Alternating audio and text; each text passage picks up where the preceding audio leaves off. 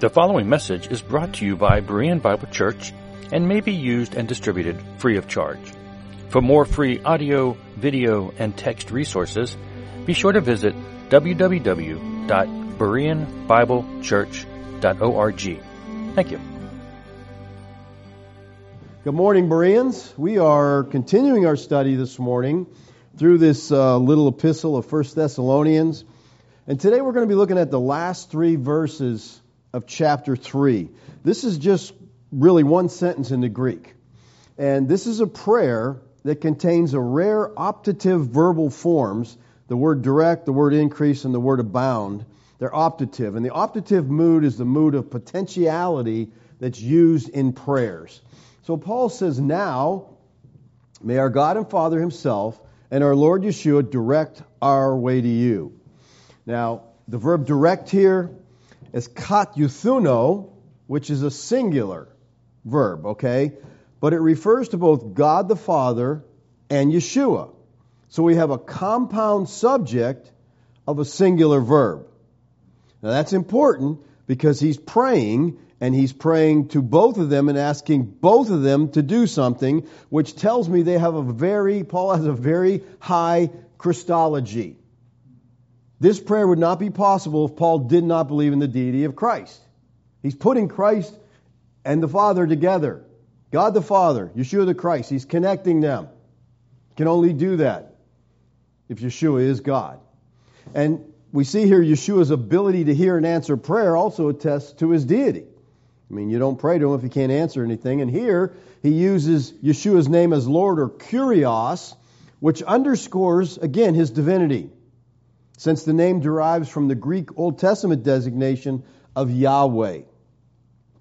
And then the application of Zechariah 14:5 to our Lord Yeshua, I think strikingly confirms this conclusion.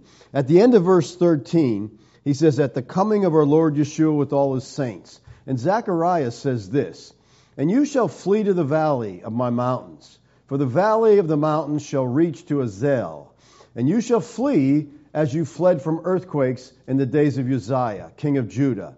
Then Yahweh my God will come and all his holy ones with him. So Zechariah says Yahweh will come with all his holy ones, and Paul says Yahweh my God will come.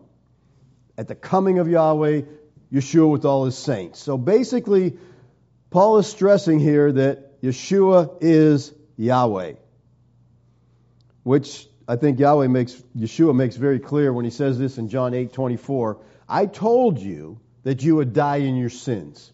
For unless you believe that I am, you will die in your sins. The pronoun he is not in the text. It's added by the translators. I think they're helping us out by doing stuff like this. But what he is saying is that people have to believe certain things so they don't die in their sins. And the conditional clause provides the proper object of faith if you do not believe that I am. Yeshua is claiming the name of God. I am. He is asserting equality with Yahweh himself, who is revealed as the I am that I am, the self existent, eternal God. And people to deny the deity of Christ is to not deny the fact that God in the flesh came to die for our sins. Now it's interesting, Paul doesn't go into any detail here. He just lays out Yeshua is God. He's deity. Because he doesn't have to, because as Paul was with him, one of the first things, one of the fundamental things he'd have been teaching him is the deity of Christ. Who Christ really was. You know, the deity of Christ was not some late invention by the early church fathers, as some of the liberals contend today. This was fundamental, foundational teaching. And we see that as, as he lays this out to the Thessalonians. He said, and he's praying that he would direct our way to you. Again, direct is kat yothuno. It's a rare aorist active singular optative verb. It's used in several prayers in the New Testament. Kat Kateuthuno means to make or keep straight, to straighten out, to direct or guide. Now, if you remember back in 218, Paul said, We really wanted to come to you, but Satan hindered us from coming. Well, here Paul's praying for the removal of those obstacles that Satan had put in the way. He says, direct our way, open our path up, straighten our path so we can get to you. That's our prayer. He's asking the Father, he's asking the Son to make a way for him to visit them. As we've gone over many times, it's very important that he get back there and be with the Thessalonians. He said in 310 that he wanted to be with them so he could supply what was lacking in your faith. Now, some people might take that as an insult. You know, they didn't because they were young Christians. They were not, they were probably a half a year old in the Lord. And they needed the apostolic teaching. They needed to be strengthened through the teaching. But here's something for us believers. I think we also need the apostolic teaching. We need to be strengthened through it. Now, the apostles aren't here anymore. They've moved on to glory. But guess what? God preserved the apostolic teaching for us in the Word of God. And so all we got to do is pick it up and read it. And that's what we're supposed to do. Read it over and over. Keep on reading it. The more you read it, the more God's going to open your eyes and show you things. So Paul prays for himself in verse 11. But now his petition turns towards the church in Thessalonica. And he says, And may the Lord make you increase and abound in love for one another and for all as we do for you. now, he prayed that their love for another would increase and abound. The word increase is the Greek word pleonazo, and it means to superabound. And then the word for abound here is perisseuo, which means to superabound. it means to be in excess, to excel. So the prayer is not simply that their love would increase, but their love would abound beyond limits, being exceedingly great and overflowing. You know what's so cool? The Lord answered this prayer. And we see that in 2 Thessalonians 1 3. As he writes the second time to them, he says, We ought always to give thanks to God for you, brothers, as is right, because your faith is growing abundantly, and the love of every one of you for one another is increasing. And increasing is the same word we saw, pleonazo. All right, so he prays for that, then he says, It's happening. All right? He says, In love for one another and for all. I just had to throw this in there because it was interesting to me. The commentators argue who the all are. I mean, seriously, there's some serious arguments. So, who's he mean by all? Is, is he talking about believers and non believers? I mean, you know, they get into this big discussion. I'm like, are we supposed to love unbelievers? Yeah, absolutely. Okay. Matthew 5:43 You have heard that it was said, you shall love your neighbor and hate your enemy. But I say to you, love your enemies and pray for those who persecute you. Okay, now so hopefully all your enemies aren't Christian. hopefully you have some non-Christian enemies so you can pray for them, right? All right? So we can pray for the unbelievers. All right, and I'd say, you know, of course, this prayer includes unbelievers. Paul said this in Galatians 6:10. So then, as we have opportunity, let us do good to everyone. And then he says this, especially to those that are the household of faith. And I think, you know, he, has, he Paul stresses this. We are to take care of one another. We're to take care of the household of faith. But yes, our love goes beyond that to loving other people. I think that's a powerful, powerful witness, a testimony to Christ is when we love people especially unlovely people. Now, for all here, you know, the commentator said, well, he could, ref- he could be referring to Christians outside the church of Thessalonica. I'm sure he is. He's saying all Christians. So whether they're in Thessalonica, outside, or whether they're unbelievers, let's throw everybody in there and just say, you know, we're, we're called on to love people. Now, let me say something about the community here and about love. I think the Christian community is the school in which we learn to love. Because if you move yourself from the Christian community, real easy to love people when you're not around them. Isn't it? But when you're with them and interacting with people and living with people, then you learn to love. And that's what it's all about. So we have to be with one another so we can encourage and strengthen and other people help us to learn how to love. Sometimes in ways we don't want to, but and then Paul adds as we do for you. In other words, the readers are to learn to love from Paul's own example. Paul showed them he loved them. He's still showing them because he keeps telling them, I want to get back. I want to be there with you. I want to help you. I just can't do it right now. And then in verse 13, now don't think that those t- two verses were any indication of how long it's going to take us to do this verse, okay? he said, so that he may establish your hearts blameless in holiness before our God and Father at the coming of our Lord Yeshua with his, all his saints. All right? Now, establish here is the same verb, sterizo, that we saw in chapter 3, verse 2, where Paul said, I'm sending Timothy to you to establish you. stay Sterizo. to strengthen them.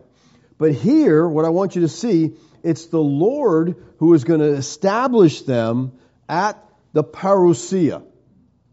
Now, keep in mind, he says, He may establish your heart at the coming of the Lord Yeshua. It is God here who is doing the strengthening, and he's doing this strengthening at the parousia. The word coming here is parousia. This is the third time in this letter that Paul mentions the coming of the Lord. At the end of every chapter, he brings this up. I think it's something he wants them to understand. He wants us to understand. All right, the end of chapter 1, he says, And to wait for his Son from heaven, whom he raised from the dead, Yeshua, who delivers us from the wrath to come. He mentions it again at the end of chapter 2. For what is our hope or joy or crown or boasting before our Lord Yeshua at his coming? Is it not you? And then again at chapter 3, so he may establish your hearts blameless in holiness before God and Father at the coming of our Lord Yeshua with all the saints. Now, like he did in chapter 2, he uses the word here, parousia. This word means presence. And metaphorically, it, it has the idea of coming. To the disciples, the parousia of the Son of Man signified the full manifestation of his messiahship, his glorious appearing in power as the Lord. They didn't understand he was leaving, they just knew he was going to come in power and glory. That's what they're looking forward to. Now, here's the question $10,000 question. When was the parousia to happen? And that's where the debate goes, okay? And today you know very well, most people are very confused on this. But let's look at chapter 1. He says they're going to wait for his son from heaven. This is clear reference to the second coming. All right, no one questions that. All commentators will say, yeah, this is talking about the second coming. So the Thessalonians are waiting for Yeshua to come from heaven at his second coming. Now, what's interesting, and we went on this when we went into this when we did uh, chapter 1, but wait is from the Greek word anameno. It's found only here in the New Testament, but it's used four times in the Septuagint. We looked at some of those when we are going through it. But anameno comes from ana, which means upon, and Vine says it mean it intensifies the meaning of meno, which means remain, abide. So it conveys the meaning of expectant waiting. So the Thessalonians are sitting around and they're waiting. It's, it teaches sustained, patient, trusting waiting. It pictures an eager looking forward to the coming of one whose arrival was anticipated at any time.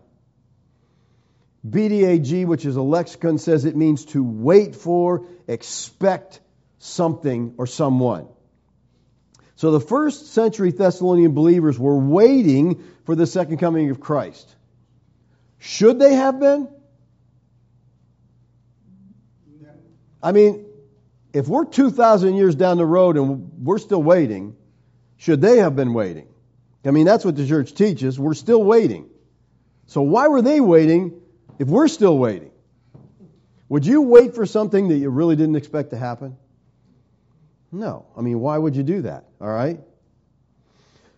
Paul also mentions the parousia in chapter 2. the Lord Yeshua at his parousia. Now, here's the interesting thing about this verse. We really don't have a time indicator here, which is unusual. Okay, usually when the Bible mentions the coming of Christ, there's a time indicator with it. But in 313, he says that he may establish your hearts, blameless in holiness, before our God and Father at the parousia of our Lord Yeshua. All right, now notice it's their hearts that are going to be established, not your heart, their heart, okay? Indicating they're going to see the second coming. Now, just in case, you know, the three times that Paul mentions this second coming in this letter hasn't convinced you that the parousia was to happen in the lifetime of the first century Thessalonians. Let's go to chapter 4 and look at verse 15. For this we declare to you by a word from the Lord, that we who are alive, who are left until the coming. Okay, what do you think they thought when they read that? Okay, we who are alive, that's Paul and the Thessalonians, we're going to be alive, we're going to be left at the coming. Now, at this point in time, it's about 20 years for the coming. All right? They have about 20 years to wait.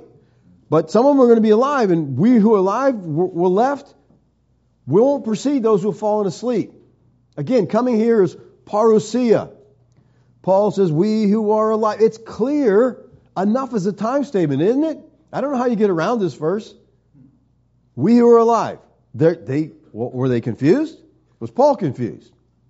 I mean, Paul taught that the Thessalonian believers are going to be alive when the Lord returns. Now, based on the view that the church today holds on the parousia, somebody's wrong. Okay?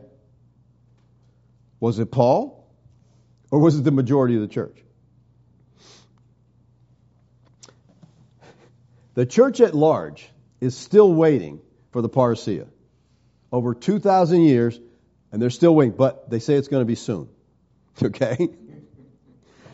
Paul said the first century believers were going to see it. So again, who's right? Well, before you answer that, let me just remind you that it wasn't just Paul who taught this, okay? Yeshua himself said in Matthew 16, 27, the Son of Man is going to come with his angels in the glory of his Father, and he's going to repay each person according to what he has done. This is clearly a second coming passage. Everybody acknowledges that. The problem comes with the next verse. Truly I say to you. Now, the you here is not you, it's the you that he's talking to, all right? His disciples. There are some standing here who will not taste death until they see the Son of Man coming in his kingdom. So he's telling his first century disciples, yep, I'm going to come, and some of you will still be around. This is 40 years before the coming. But he's saying, some of you are going to be alive, some of you are going to see this happen. Okay? And then you come to Matthew 24 and he says, I say to you, this generation. It's interesting what people do with this text, but, you know, I mean, come on, just, you just use your heads. And he's talking to people and he's telling them this generation, the generation you're living in, is going to see everything happen that I just talked about. And if you go back in the chapter, you can read all about the second coming. Everything's going to happen just like he said it was to that generation. So let me ask you again who's wrong? Yeshua and the New Testament writers or the church? I think that anyone who's a serious student of the Bible will sooner or later come to realize there's a problem with Yeshua's predictions of the parousia if it has not happened yet. There's a problem there. And if you could just get people to acknowledge that, that's a really good start. Almost all mentions of the parousia have a time statement with them. He said it's coming soon, quickly, shortly. Some of you standing here, this generation. He's at the door. You know, over and over, everything, you know, how do we miss that? Coming soon. So if Yeshua didn't return in the first century as he said he would, something's wrong. And this goes to the inspiration of Scripture. So those people who are saying, we're waiting for the Lord. Well, then something's wrong here, people. Something's wrong with our Bible or something's wrong with Yeshua. Something, there's a mistake here. Somebody's got something wrong. Now, Dr. Eh, Christopher M. Hays, who is currently professor of New Testament at the Biblical Seminary of Colombia, he thinks he has a solution to this problem. He's going to help us out, okay? Because this is a problem. And he wrote a book called When the Son of Man Didn't Come a constructive proposal on the delay of the parousia. So he said, okay, he didn't come when he said he would. It's been delayed. We got to figure it out. What happened? Okay, so here's what Christopher says, all right? He says, if Jesus' prophecy about the timing of the kingdom's coming was not fulfilled, then isn't this Christianity thing really just all wrong? Yes. Yes, it is wrong. And we have to admit that. We have to acknowledge that. He said it was happening soon. If it didn't happen, something's wrong. But he says, well, no, it's nothing's wrong. Actually, you see, even though Jesus did prophesy that he would return before the first generation, now get that. He understands. He's saying, Jesus is clearly saying, he's prophesying he's going to return. Of disciples expired, in other words, that he got it. Okay, he told the disciples he'd be back before they died. The important thing to remember is that Jesus was making a prophecy. And prophecies do not purport to forecast fixed future events. Prophecies are, by their very nature, conditional. a prophesied outcome may or may not transpire. It all depends on how the audience responds to the message of the prophet. Perhaps the problem of the delay of the parousia is us. Oh, so we're the problem. That makes sense, right? No. So Hays sees Yeshua's statement about the second coming as conditional prophecies, which aren't meant to be predictions of anything. They're dependent upon us. So let me ask you this. What was to happen to a prophet when his prophecy did not come true? Death. Uh oh. That's a problem. That's kind of in the same Bible that uh, this other stuff's in, I think, right? Deuteronomy 18.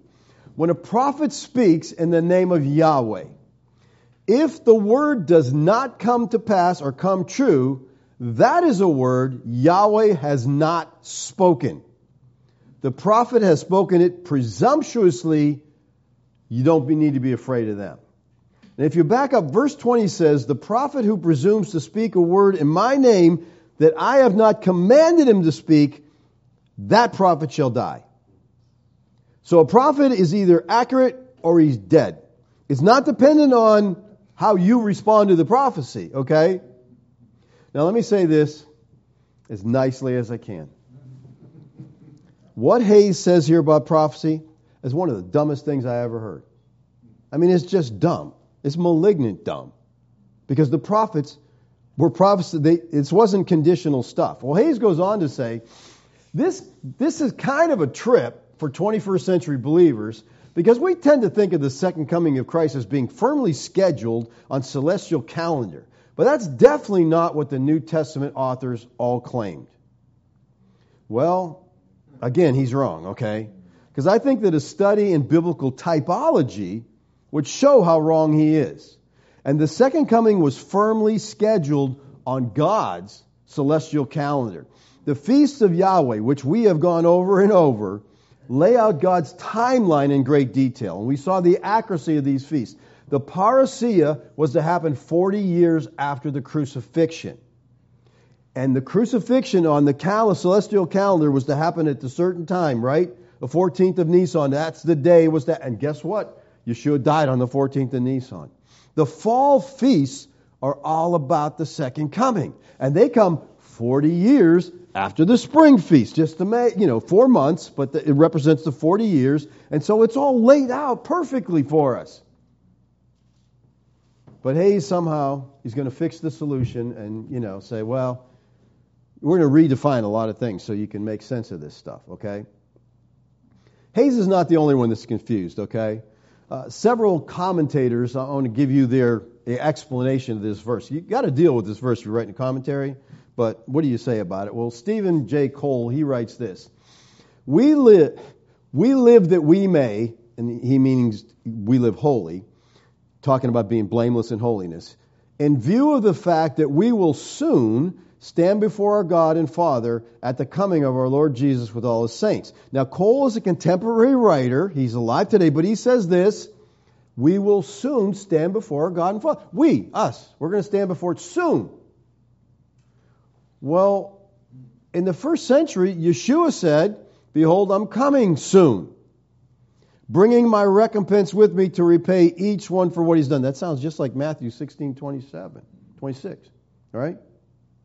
So, if soon means soon to us, what did it mean 2,000 years ago? That makes no sense at all. That's what I mean. You have to take words and say they have some meaning. He told them soon. He tells us soon.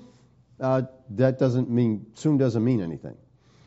Gene L. Green, commenting on 1 Thessalonians 3:13, writes, "This divine and royal event will take place at the final moment of history as we know it and will usher in a time of terrible judgment for those who do not obey the gospel. So to him, the parousia is history ending. Once it happens, it's all over. And that's why he doesn't think it's happened, because it's obviously not all over. Yes, it was all over for somebody. it was all over for the Jews. It was all over for Jerusalem. It was all over for the temple, but not for us. Well, Tim Shenton, he writes this. He says, The Thessalonians must look beyond the trials and tribulations they are enduring to the great day of Christ's return when all their troubles will be overcome. Now, pay attention to this Pay attention. the light's coming on, Sharon. Christ, we got all right. They're looking. They're looking forward to Christ's return when all their troubles will be overcome, and when they will be perfectly united with their Savior forever. Amen. I'm with them so far. Now watch this. Nothing comforts us more in our distress than the knowledge of Christ's second advent. It will be a day of great rejoicing victory when all we have survived to achieve, when all we have strived to achieve is accomplished. Let us lift up our heads. Our redemption draws near. Now, if you learn to read with discernment, I mean, you're reading, and he's saying the first Thessalonians' troubles were end at the parousia, but then he says, so will ours. Well, so how did that comfort them if it still hasn't happened yet? I mean, we're pushing things. This is crazy, people. All you have to do is just think. Christianity today has done everything it can to keep you from thinking because some of the things they believe doesn't fit with thinking. So you have to learn to use your brain, analyze things, be a critical thinker, not a critical person, be a critical thinker, okay? So what did Paul say was to happen at the coming of the Lord? He says that he would establish your hearts blameless in holiness. Now, many see this as referring to practical holiness, all right? And it's got to be referring to either practical holiness or positional holiness. It's got to be one of those things, right? But, but notice what the text says that he may establish your heart. And he, the antecedent of he is in the previous verse, it's the Lord. So the Lord's going to establish your heart. He's going to establish it blameless and holiness. This is not your practice. This is your position before God. God is going to do this for you. And I think it's really clear that he's speaking of positional holiness if you compare this with 523, which uses many of the same words and phrases. Now may the God of peace himself sanctify you completely. That's make you perfectly holy. And may your spirit and soul and body be kept blameless at the coming of the Lord Yeshua the Christ. So what I see Paul saying here is that their hearts will not be established blameless until the parousia of Christ. That's when the body of Christ is made mature. That's when the new temple is complete. Notice what Paul said to the Philippians. He says that he wanted to be found in him, in Christ, not having a righteousness of my own that comes from the law. But that's what comes through faith in Christ, the righteousness from God that depends on faith. Paul only sees two kinds of righteousness self righteousness that leads to damnation, and God right, God's righteousness given through faith, which equals salvation. And this is the righteousness that Paul wanted to have, which comes by faith in Christ. It's speaking of justification by faith alone. Now, I think that we understand that when we trust Christ, we receive Christ's righteousness. As Christians, we are as righteous as Christ. I know it's hard for people to say, but you've got to learn to say it because it's true. And it's not harmful to speak the truth. I'm as righteous as Christ. People say, you don't look it. I know. But I am it. That's my position before God. That's how God sees me. I need to work on you seeing me that same way. But that is how God sees me, okay? We're righteous. We stand complete in Him. Knowing this, what Paul goes on to say in this chapter can be a little confusing. He says, Not that I've already attained or am already perfect, but I press on to make it my own because Christ Yeshua has made me his own. So, what was it that Paul had not yet attained? Well, the Greek word used here for attained is lambano. It means to receive, to grasp, to seize, to acquire. Paul's saying, I don't have it yet. So, what doesn't he have? Well, the verb lambano is transitive, but the object's not expressed. So is it the resurrection that he mentions in the previous verse? Yes, I think that's part of it. It's included, but it's more than that. In verses 4 through 11 of this chapter, it's a unit speaking about justification. The key verse being that we already looked at, verse 9 here, not having my own righteousness. And I think what Paul is saying here is that justification his justification had not yet been consummated. Thus, he was not yet blameless in holiness. That's what he was aiming for. That's what his goal was. Now, I know that doesn't fit a lot of people's theology, but it really fits the context of what Paul's talking about here. As a side note, let me add this.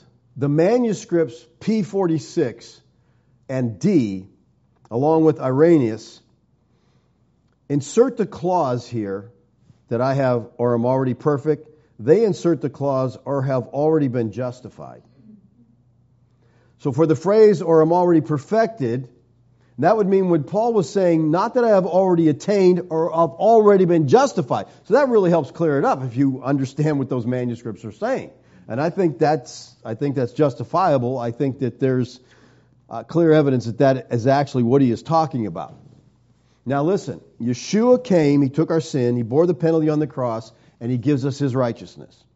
We have been declared righteous, not made righteous, declared righteous by God for all eternity can never be reversed, can never be changed. Christ's righteousness has been imputed to us, put to our account. That's justification. It involves imputation, Christ's righteousness. But at the time of Paul's writing, listen, righteousness was still a hope. Now, you might say, well, didn't Paul and New Testament saints already have the righteousness of Christ? Yes and no. Okay? The futuristic perspective of God's righteousness was clearly expressed by Paul in Galatians 5 5. For through the Spirit, by faith, we ourselves eagerly wait for the hope of righteousness. Now, if righteousness was already fulfilled or completed event, Paul made a mistake here by making it a matter of hope. You don't hope for what you have. You, you all get that, right? I mean, how, why would you? You're just dumb if you're hoping for what you have. Start enjoying it and stop hoping for it, okay? Paul said this in Romans 8 24 and 25. For in this hope we were saved.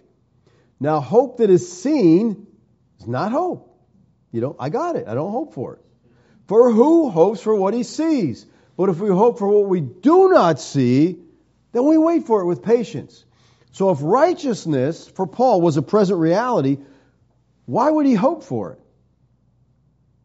But Paul also talks as though it was a present possession. Because he says in Romans 4 5, and to the one who does not work but believes, and him who justifies the ungodly, his faith is counted as righteousness. So we have to ask did Paul have Christ's righteousness, or was it still a future hope to him? Yes and yes. He had it, but it was still a future hope. You say, well, how can that be? Well, let me try to explain it, okay? First of all, this is what theologians call the already but not yet. Here's the mistake they make. Most theologians think we're still in the already but not yet. Okay? Nothing's changed. We're still in this same period. What they say still applies to us. The already but not yet only lasted 40 years. They had it, they waited consummation. And here's what most believers don't understand. We live in a different age than Paul lived in. Okay? Paul lived in what the Bible called the last days. They weren't the last days of earth, they were the last days of the old covenant Israel. And those last days began at Pentecost. They ended in AD 70 when the Jewish temple was destroyed. It was the last days of that system. God shut it down. We live in what the Bible calls the age to come. So when the New Testament writers talk about the age to come, they're talking about the age we live in. That's the new covenant age. And this 40 year period from Pentecost to Holocaust was a time of transition, moving from the old to the new. And in this transition period, the new covenant had been inaugurated but not consummated. It was a time of already, but not yet. We can see this in Ephesians 2 8. He says, For by grace you have been saved through faith. It's not your own doing, it's the gift of God. So Paul says they have been saved. That seems to be saying the redemption is complete, right? That's what it sounds like. Yet late in the same chapter to the same people, he writes this you are fellow citizens with the saints and members of the household of God, built on the foundation of the apostles and prophets, Christ himself being the cornerstone, in whom the whole structure, being joined together, grows into a holy temple. Now, the present tense verb here, along with the preceding participle, shows that the continuance of growth process, indicating this temple is a living organism that continues to increase. Peter says to the saints, You are living stones. Now, I don't know. I've never seen a living stone, but we're being we're stones getting this building of God. The first century people were living stones being put into this living building. Now, the future tense here, looking forward to, is not looking forward to an eschatological temple. We don't have a future tense here. It's a present tense dealing with the present temple that wasn't finished but is being built. It's growing. The Greek word for temple here is naos, which is the inner sanctuary. This is growing into a. And what was the inner sanctuary? It was the dwelling place of God. So this body is growing to a holy temple in the Lord. In Him, He says, you also are being built together into a dwelling place for God by the Spirit. So the ongoing process, He just say, said you were saved, but now He's saying that we're growing, we're being put together. The ongoing process results in a building that God dwells in, right? And the verb is present indicative in this tense, again, indicating a continuance of the building. The process is still occurring when this was written. But here's what's interesting the clear blessing of the new covenant is that God would dwell with his people. That's the new covenant blessing. I don't know anybody that wouldn't say we're in the new covenant today. When you say, was God dwell with people? Well, no, because we're still being built. No, we're not. The building got finished. okay? This is not a 2,000 year building program, okay? Being built together into a dwelling place of God. Now watch Revelation 21. Then I saw a new heaven and a new earth. That's simply synonymous with the new covenant. For the first heaven and the first earth had passed away. The old covenant had passed away. And I saw the holy city, New Jerusalem, coming down out of heaven. Again, referring to the new covenant of God. Prepared as a bride adored for her husband. And I heard a loud voice from the throne saying, Behold, the dwelling place of God is with man. Amen. He dwells with us. We're sacred space, believer. We don't go to see God somewhere, He, he dwells with us. He will dwell with them, they will be His people, and God Himself will be with them as their God. So the new Jerusalem is the new covenant according to Galatians 4, 24 through 26. He says, for these are two covenants, but the Jerusalem above is free. The new covenant. So Paul tells the Ephesian believers that they're being built for a dwelling place of God. It was a process that was taking place, but at that time was still unfulfilled. That building's finished, people. It was finished in the first century, and God moved in. And we're that building, okay? Living stones. Now, later in Ephesians, Paul writes this And he gave the apostles and the prophets and the evangelists and the shepherds and teachers to equip the saints for the work of ministry, for the building up of the body of Christ. Again, this body needs to be built until we all attain to the unity of the faith and of the knowledge of the Son of God, to mature manhood to the measure of the statute of the fullness of Christ now, according to this passage, the gifted men, the apostles, the prophets, the evangelists, the pastor, the teaching pastors, were given by God to equip the saints, and they were to bring this church from a state of infancy to adulthood. The word translated mature here in verse 13 is the same word, root word used in Philippians 3:12, teleos. In this passage in Ephesians, maturity is defined as the measure of the statute of the fullness of Christ. This happened at the second coming. 1 John 3 2. Beloved, we are God's children now. What we will be has not yet appeared. But we know that when He appears, we'll be like Him, because we'll see Him as He is. So when Christ returned, all believers were made like Him. They were complete, they were fulfilled. Notice that it says we'll see Him as He is, not as He was. To be like Christ, people, is to have His righteousness. That's what happened when the Lord returned. So God's goal for his church was that it be like his son. Romans 8:29. For those he foreknew, he predestined to be conformed to the image of his son. That took place in AD 70 when the Lord returned, bringing in the new heaven and earth, the new covenant. So the coming of the Lord for his people brought them full maturity and perfection spiritually. To be perfect is to have Christ's righteousness. It's to be blameless in holiness. It's to be sanctified completely. Salvation was not a completed event in the lives of the first century believers. It was their hope. They looked forward to its soon arrival. Look at Romans 13, 11 through 12. Paul says, Besides this, you know the time. Most people today don't, okay? But they knew the time that the hour has come for you to wake from sleep. For salvation is nearer to us now than when we first believed. What? They already believe, but salvation's nearer now. Well, how's it get nearer? Because the completion's coming.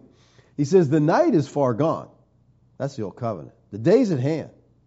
So let us cast off the works of darkness and put on the armor of light. So he equates their salvation with the day, which was at hand, referring to the day of the Lord. Know the time here is the Greek word kairos, and it means season, a special, critical, strategic period of time. Know what time you're living in. It's used of a season of great importance in redemptive history. The completion of redemptive history was at hand, and with it would come salvation. You know, Peter makes it clear that salvation wasn't complete either. And here's the thing, people. If the Lord still has not yet returned, then people have to understand your salvation is not complete. You're not going to heaven when you die. None of that's going to happen because it's not, if you're thinking it hasn't fulfilled yet. Peter says, who by God's power are being guarded through faith for a salvation that's ready to be revealed in the last time. It was ready to be revealed at the last time, which would happen at the return of Christ. See, the incompleteness of believers during the transition period, that's 80, 30 to 70, does not contradict Paul's affirmation in Colossians 2:10 that you're complete in him. The certain completeness of Christ's work was the basis and the confidence of the transformation that was already at work with a future fullness drawing near. I think it's safe to say that most believers think redemption was completed at the cross. They just think that's it. It's all done. This is not what the Bible teaches. Redemption is tied to the second coming. Luke 21, 27, 28. And they will see the Son of Man coming in a cloud with power and great glory. That's the second coming, okay? Now, when these things begin to take place, straighten up, raise your heads, because your redemption is drawing near. When Christ returned, he brought redemption. See, as long as the old covenant existed, the believers were not blameless in holiness. They hadn't been perfected yet. They did not have access to God because of that.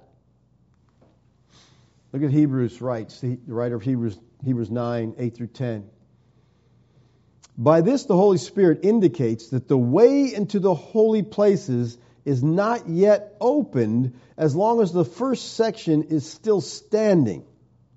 So as long as that tabernacle stood, redemption wasn't complete. This was a problem with Hymenaeus and Philander. They're, they're saying the resurrection's already passed. It's all no, it's, no, it's not. The temple's still standing. It, the new covenant can't be consummated when that new that temple is still there. It's still standing. And he says this is the temple was symbolic for the present age. According to this statement, gifts and sacrifices are offered that cannot perfect the conscience of the worshiper. All right? So the way into the holy place has not been open as long as that thing's standing. We don't have access to God. But deal with food and drink and various washings, regulations for the body imposed until the time of Reformation. Under the old covenant, they were not made perfect. They weren't blameless in holiness. And because of this, they couldn't enter God's presence. Once the old covenant was destroyed, the believers are perfected, they enter the presence of God.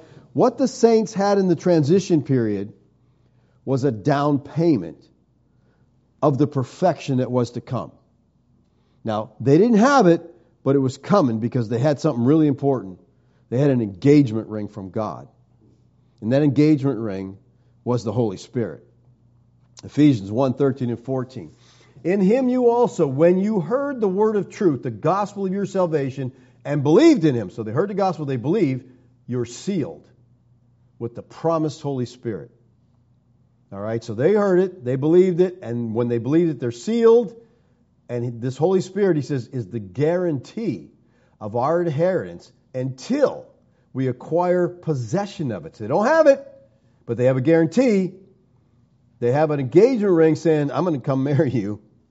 All right? It's, it's going to happen. The word guarantee is the Greek word arrabon. It means a pledge part of the purchase money or property given in advance to secure the rest. It's the earnest. Now, maybe, maybe an engagement ring is even a bad reference here because engagements are broken. Okay? God's giving you a guarantee. these first century saints. He gave them a guarantee. You trusted me, I'm going to bring you to completion. I'm not going to lose you. You have the guarantee of the Holy Spirit. We see the same idea in 2 uh, Corinthians 1.22. And, and he's telling this to the Corinthians. That's the funny part. Okay, these guys, if they were messed up, if there's a messed up church, this is a messed up church. And I saw a church that had the title "The First Church of Corinth," and I thought, wow, why would you name your church that? Okay. yeah, that's right.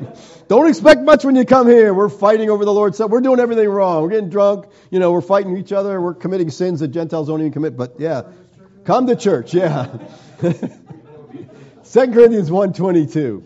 And he was also put his seal on us and given us his spirit in our hearts as a guarantee. All right, they were guaranteed they're going to make it redemption. They're going to get salvation. Same thing in 2 Corinthians 5 5. Who has prepared us for this very thing is God, who has given us the Spirit as a guarantee. So the transition saints, they were in the already but not yet. They had it, they had the guarantee of it. They didn't have the full possession of it yet. They were waiting for that. But they had the guarantee of what was going to come. And so he's telling these first century Thessalonians, he's praying that God would establish your hearts blameless in holiness before God the Father at the parousia. When this happens, may God make you blameless and holy. And if they were, if they had the guarantee this was going to happen, all right, they were made holy, they were made blameless at the parousia. It happened in AD 70. Now, if the Lord has not yet returned, then we're still waiting for salvation. We're still waiting for righteousness. And this is a long, long time 2,000 years. Everybody's still waiting. Waiting for the completion, waiting for the redemption, waiting for the Lord to come back. But people, I got good news for you. He has returned. And we're waiting for nothing. Okay? Nothing. Because we have it all right now. We have the fullness. Now, this does not mean, as some people try to say, well, then it all ended in AD 70. It all began in AD 70, people. It was completed, and we began to live in the glories of the new covenant. And it's ongoing. The glories just keep unfolding, and we're living in it. We're living in the presence of God. We don't have to take an animal and go to a special place and hope God accepts it. We're accepted in the beloved, Ephesians 1 6. We're accepted in Christ. If you understand your position in Christ, it's going to change everything about you. And you'll want to live for God because of all He has done for you. We have been made, believers, blameless in holiness. That's our position before Yahweh. The temple was completed, the living temple that we are. And God moved in, and we are sacred space. God dwells with us. Amen. Let's pray. Father, we thank you for your love for us. Lord, thank you for the truth of Scripture, Lord. It is just so encouraging. Lord, I feel for those people sitting around waiting for something that they have. How sad, Lord, to miss out on the glories, the joy of the new covenant, to dwell in the presence of God. Father, open their eyes. Lord, give us a boldness, give us a zeal to share this truth with people we know. Thank you, Lord, for your grace to us. Amen. Amen. Okay. Questions? Comments? Ren. Um, since redemption was not complete at the cross, like you said, what was it that Jesus was referring to when he said it was finished? The payment was done. The payment is complete. There's nothing else to pay. There's nothing else to be given to make this happen. But now, the symbolism is the priest on the Day of Atonement went into the Holy of Holies. They didn't view redemption as complete until he came out of the Holy of Holies. If he didn't come out, and when he went in, they would tie a rope, tradition says, around his ankle, because in case they heard the bells not ringing anymore, who's going in there? Anybody going in? Now, there's nothing in Scripture about a rope being tied to him. This is tradition. This, but it makes sense to me because if he's got bells on and you're in there and he's in the holy of holies, if he dies in there, you're not going in. I'm not going in to get him. Okay, how are you going to get him out? So if you had a rope, you just drag this guy out. Okay, better luck next year. no. Okay, so when when the high priest came out of the holy of holies, it was a sign the Lord accepted the sacrifice. Redemption is complete, and that's the thing. When the Lord returned, He's returning. Their sacrifices accepted. We are complete. the 40 year transition. It's a second Exodus. It's over, and we now are in the land. Okay? Completion, fulfillment. Yes, John. What's, could you just maybe describe like the difference? Like the first century saints had the Spirit, and now us living in the consummated new covenant, the presence of God dwells with us. And, and I don't know if it's something that we can really explain, but how is that different? How is the presence of God that dwells with us now in the new age different from the Holy Spirit that was given to the first century? Right. They had the Holy Spirit, you know, because Christ said, "I'm leaving you." Okay, and I'm sent. Well, if I if I don't go away, I'm not sending the Spirit, but I'm going away and I'm sending the Comforter. He's going to get you through this time. He's your guarantee. Now we have the fullness of the Trinity. All right, and they all dwell with us. The Spirit dwelt with them and got them through that transition time. We live, and people, you know, they get, well, who do I pray to? They're all God.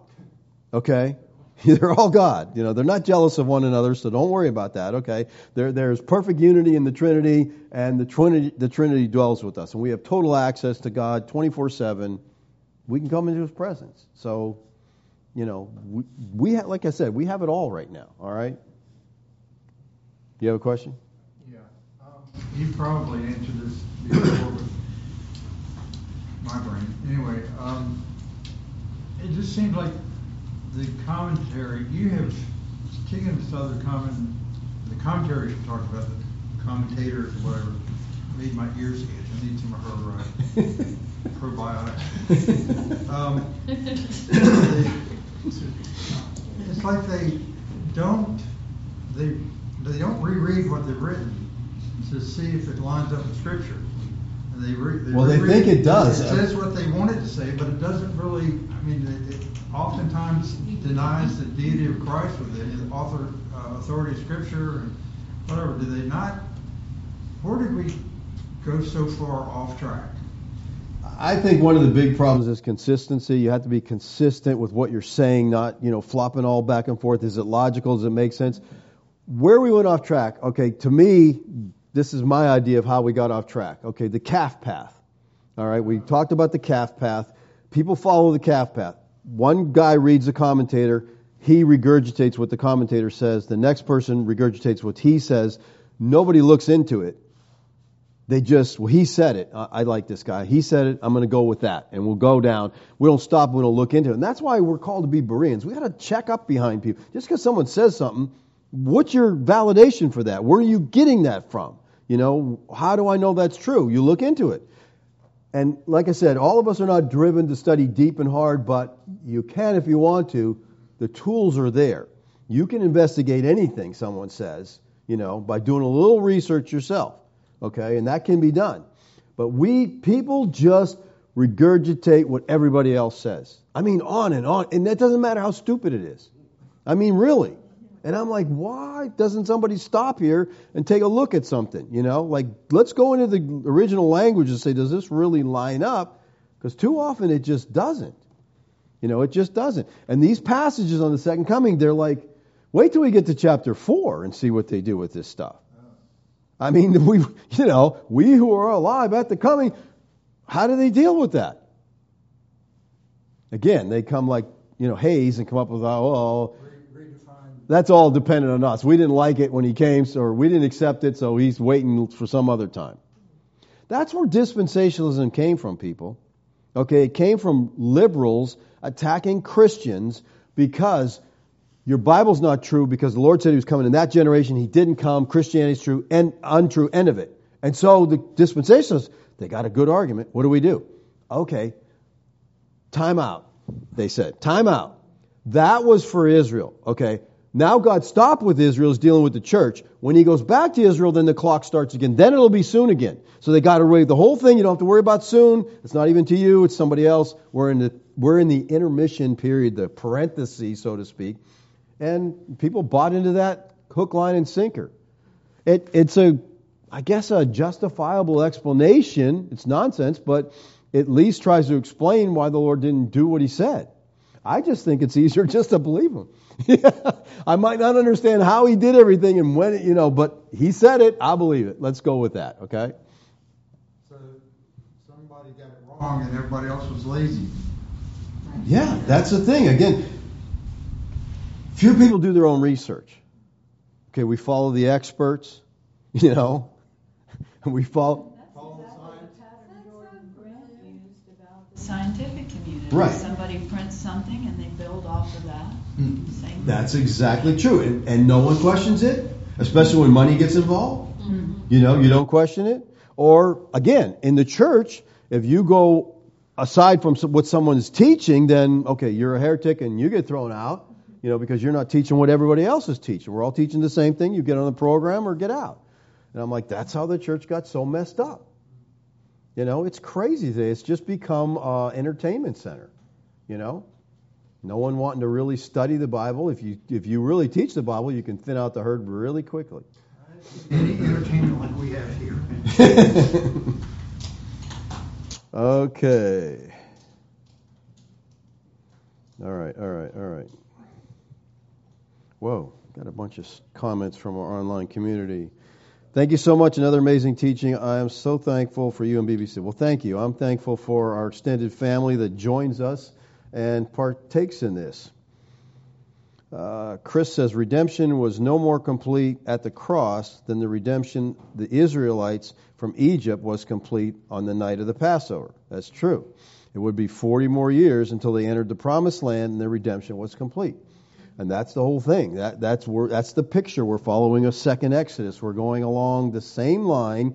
And again, this is typology. This is very important in theology. But you know, Hays just ignores this and like God didn't have a time. He just figured I'll come when I'll send him whenever I'm ready. You know, no, that's not right at all. Uh, in Revelation 21:1 it says there was a new heaven and a new earth and the sea was no more. Does that refer to the sea in the temple that Solomon built? Since the old covenant was finished, there is no longer a need for ceremonial washings or basings. You know, there's all kinds of views on what the sea is. The sea, some people say, refers to Gentiles. The sea, often in the Bible, refers to chaos. Okay? It was chaos. The, the Israelites did not like the water. That was the that was the gate to the underworld. It was chaos. So there's just no more chaos in the new covenant. Okay? Because all these false gods are dealt with also, which are causing chaos. Okay? So I think that's the I think that's the reference there, but you know, I'm not going to die on that hill, all right? What a Father's Day gift you delivered to the to the body of Christ today. Astounding, beautiful, beyond words. Thank you. Good teaching today. Your cheerful attitude today came through the screen straight to our hearts. Thanks, Junior. That's Junior in Canada. It's our Canadian brothers joining with us. All right, anybody else? Oh, still got some coming in here. Hang on. Trying to get all these. I don't like to get home and got questions.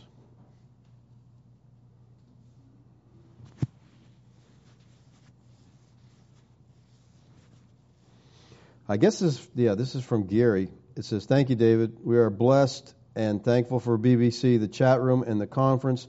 We are built up and comforted because of everything y'all do for you and for us." Thank you, Gary. I appreciate that. Yeah, the chat room. You know, people, you're watching us. If you don't get in the chat room, if you want to meet some people, go in the chat room. You can meet other believers.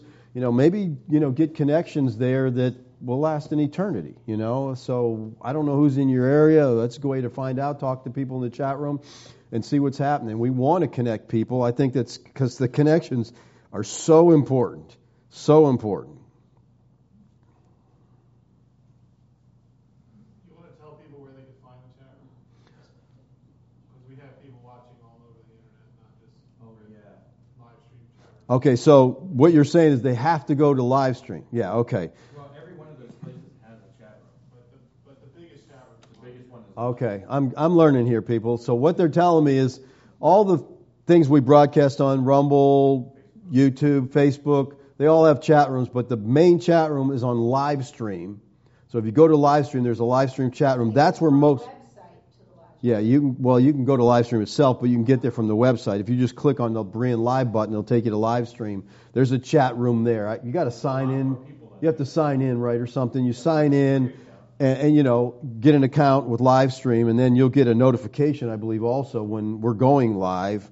Um, okay, I feel like there's something here I'm not seeing, but But yeah, there's people that hang out there and they can answer, a lot of the people in there can answer your questions. You know, if you have questions about certain things, they could, they could answer them. David, I heard a pastor say if you do yoga, you must stop because it's bringing you into a form of worship to other gods. What do you say? I say they're full of malarkey, okay? okay, yoga is a form of exercise. Now, you know, you, there's meditation involved in yoga, and it, so it depends on what you're doing. If you go there for the yoga, for the exercise, I would stay away from these places that, you know, get into all this Eastern meditation. I wouldn't want to be involved in that, but I mean, exercise is exercise. There are no the god the false gods have been done, they're destroyed. Okay? They're done. All right. Now I know there's a lot of Satanists out there today, and many of them will say they're not. They don't even believe in Satan. They're just worship. They're just like this crazy form of worship or whatever. So no, I don't think a form of exercise is you know going to get you condemned before God.